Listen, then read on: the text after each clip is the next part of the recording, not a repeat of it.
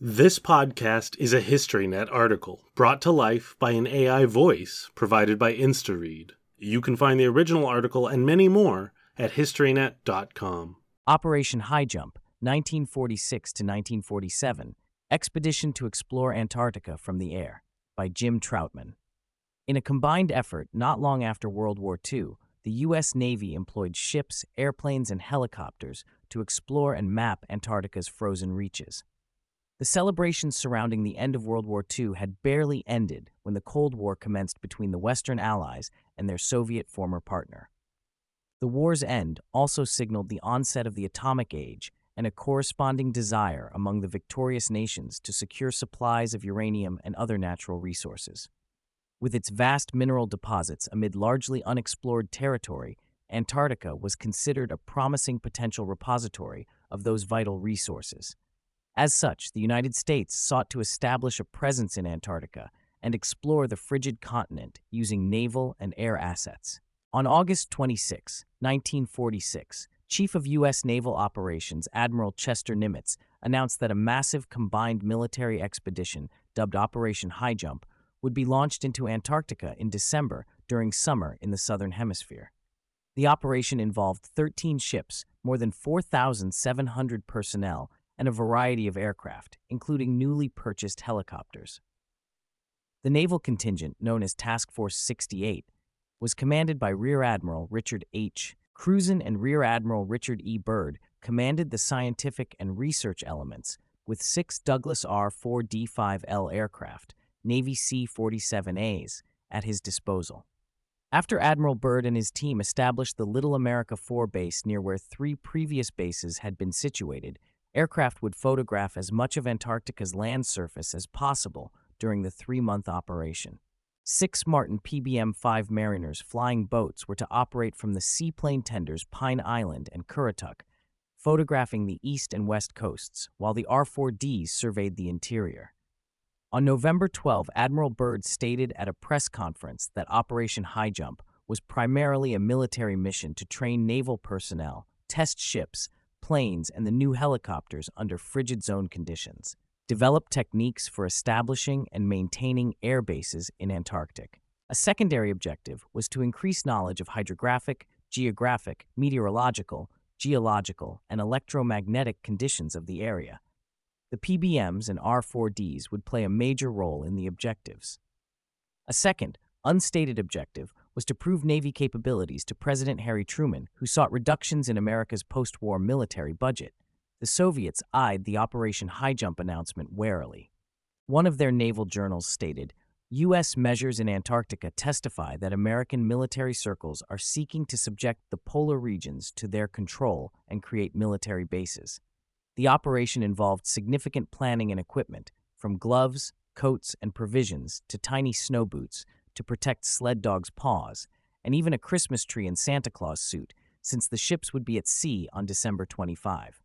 Thousands of pieces of bamboo were carved and had orange flags attached to be used as route and landing zone markers.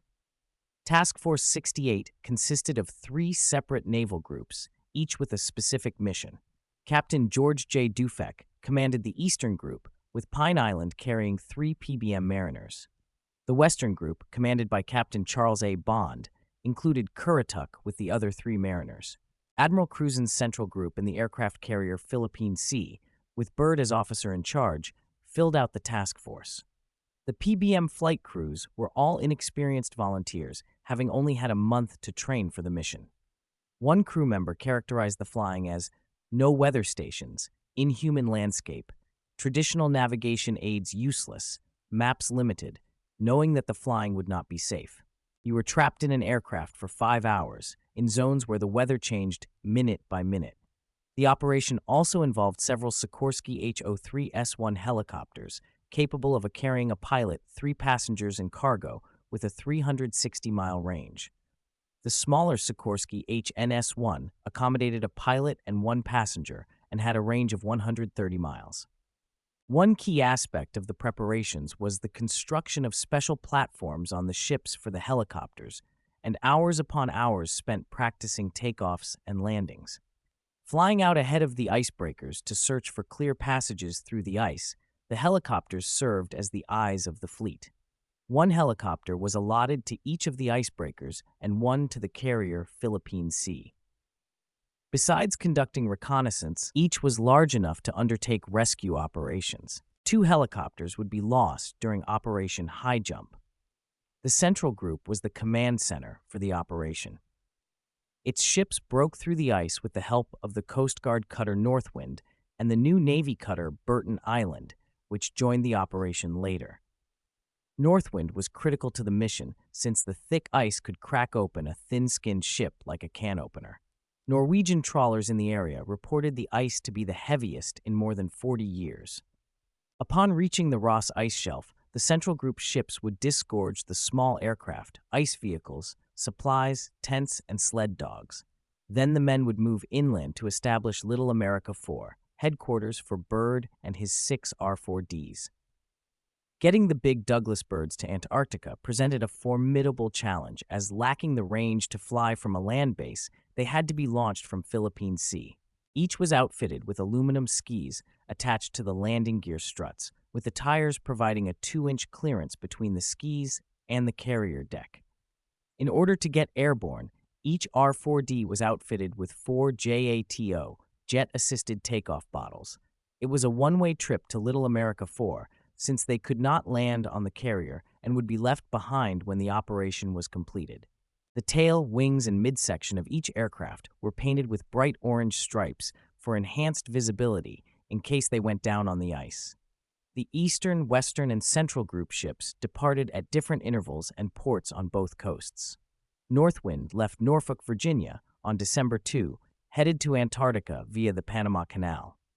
The ships stationed in the Pacific left San Diego, California, the same day. The Central Group in Philippine Sea did not depart Norfolk until January 2, 1947. The carrier was the last to arrive due to the construction of the base and airfield. Grumman J2F 6 Duck amphibians with the group performed reconnaissance, supply, and, if needed, rescue and medical missions. Once the expedition ships reached heavy ice, the HNS 1 helicopter was employed to fly at 600 feet and act as a scout to radio where clear openings were. Safe passage involved ships operating at low speed, wending their way through the ice. The low temperatures made the air denser and increased the helicopter's efficiency. Even so, 60 minutes of prep time was required to heat the fuel, oil, engine, and remove any ice from the rotor blades prior to a mission. Operating from Pine Island, an HO-3S1 carrying Captain Dufek flew to Scott Island on a reconnaissance mission. During its return flight, the rotor blades became so coated with ice that the helicopter crashed several feet short of the ship's landing pad. The HO-3S1 was lost, but Dufek and the pilot were saved before freezing to death in the frigid water. The first Central Group ships arrived at the Ross Ice Shelf on January 17. The next two days were spent searching for a site for Little America 4. Then the tractors, jeeps, M29 weasels, bulldozers, and other snow track vehicles were unloaded. The base comprised large tents, weather equipment, Quonset huts, three packed snow runways, and one short runway made of steel matting. Lieutenant Jim Cornish had the honor of flying the first helicopter in and out of Little America 4.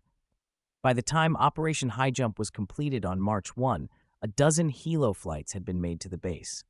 On January 22, Philippine Sea lost an HO-3S 1 helicopter when it was caught in strong winds on takeoff and crashed into the sea.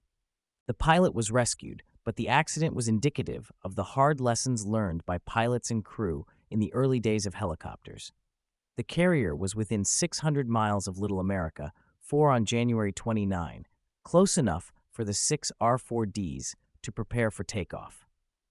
The flight deck was only 300 feet long, but with the JATO assist, the first aircraft, with Byrd aboard, was airborne in 100 feet. A second aircraft took off, and both made it to Little America 4 safely. As the weather closed in the next day, the remaining four R4Ds followed and reached the base with only an hour to spare before conditions deteriorated. Upon landing, it was judged advisable to remove the aircraft tires and only employ the skis. During high jump, the six R4Ds completed 28 photographic flights and captured more than 21,000 images. The helicopters and PBMs also flew photo missions along the coasts. At the completion of the operation, more than 70,000 photos had been taken and over 1.5 million square miles of territory had been surveyed. Our hope is that now we have the entire material to make a detailed map of all of Antarctica, said Byrd. Flying in sub zero conditions meant that the oil in each aircraft had to be heated, special fuel was used, and the engines were warmed up for a long time prior to takeoff. Ensuring that all the ice was removed from the propellers, wings, and tail surfaces was also critical. Besides photo equipment, each aircraft carried various instruments to search for mineral deposits and other geological features. On one of Byrd's flights, magnetic instrument pods detected a massive coal deposit. When a lake was discovered in a large ice free patch of land, a PBM landed to scoop up water samples. The experiences of the PBM 5 Mariner George 1 were indicative of the difficulties airmen faced during Operation High Jump. The aircraft's launch had been delayed for days by fog, snow squalls, and heavy seas. Finally, on December 26, the weather cleared and allowed for aerial mapping of the East Coast. George 1 was lowered over the side of Pine Island, and almost immediately one of the launch boats crashed into a wing and damaged a pontoon. The mariner had to be lifted back onto the ship for repairs. When the weather cleared again on December 29, George 1 was once more lowered over the side and took off with a crew of nine, including Pine Island skipper Captain Henry H. Caldwell, who was along as an observer. The other two mariners were launched shortly afterward. Each PBM carried survival equipment consisting of 100 days' worth of rations, skis, sleds, medicine, warm clothes, and sleeping bags. After they had been flying for three hours, the weather took a turn for the worse. George 1 climbed to 1,000 feet to get above the snow and ice. Instead, it became involved in what is known as an ice blink, with streams of snow reflecting the sunshine and making it difficult to see, similar to the reflections experienced while driving a car at night through a snowstorm. Unable to see the ground, pilot Ralph LeBlanc struck an object and tried to pull up, but the fuel tank ripped open and the aircraft crashed in a fireball. Two crewmen were killed instantly when they were thrown through the propeller blades. For 13 days, weather conditions prevented any attempt to search for the downed PBM. Finally, a search plane spotted burned wreckage and men on the ground. Their signal, painted on the wrecked mariner's wing, indicated that three of the crewmen were dead. Since it was impossible to land in the area, messages were dropped directing the survivors to make their way to the open water about 10 miles to the north. An aircraft marked the route with orange flags and then proceeded to parachute drop food, medicine, and other supplies.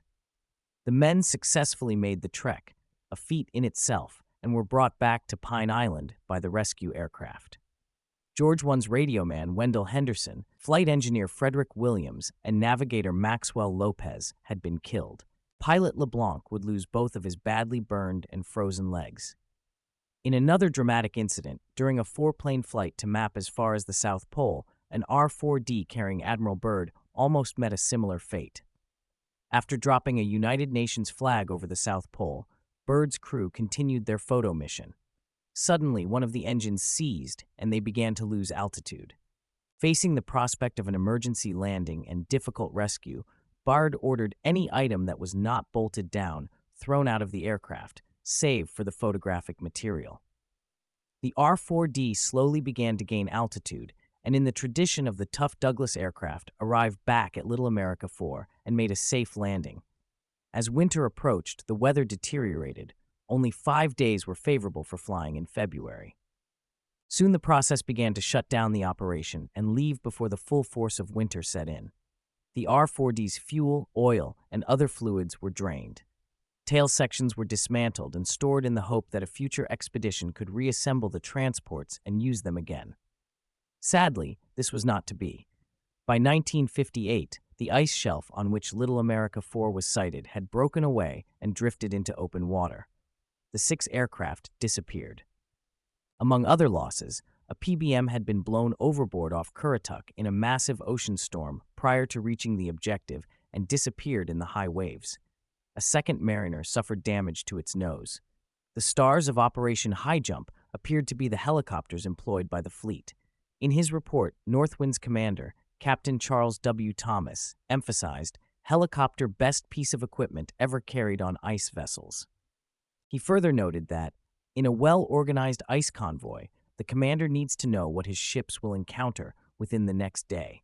Hence, helicopter reconnaissance within a radius of 25 miles was essential. Battering a track through 650 miles of ice in 18 days would not have been possible without helicopter reconnaissance. Had the task group penetrated the pack without eyes, it would have arrived too late in the season to establish a base, then conduct an aerophotographic exploration of a hidden continent. In other words, the central group would have been obliged to turn about and get out of the pack before being able to erect Little America Number 4. Operation High Jump was chronicled in a film shot by military photographers and narrated by Hollywood actors Robert Taylor, Robert Montgomery, and Van Heflin, all of whom had served in the Navy during World War II. Released in movie theaters as The Secret Land, it won the 1948 Academy Award for Best Documentary Feature. Other operations would follow, including the U.S. Navy's Operation Windmill in 1947 to 1948 and eventually treaties were signed by all involved nations to ensure that Antarctica remained a non military zone. Jim Trautman is the author of Pan American Clippers, The Golden Age of Flying Boats, and is currently working on a book about airship history, due next year from Firefly Books. Additional reading Report of Operation High Jump, U.S. Navy Antarctic Development Program 1947, produced by the U.S. Navy, and Operation High Jump, Diary of a Young Sailor, by Richard J. Miller. This feature originally appeared in the September 2021 issue of Aviation History. Don't miss an issue. Subscribe. Thank you for listening to this HistoryNet article. For more in depth, compelling historical content, please visit HistoryNet.com.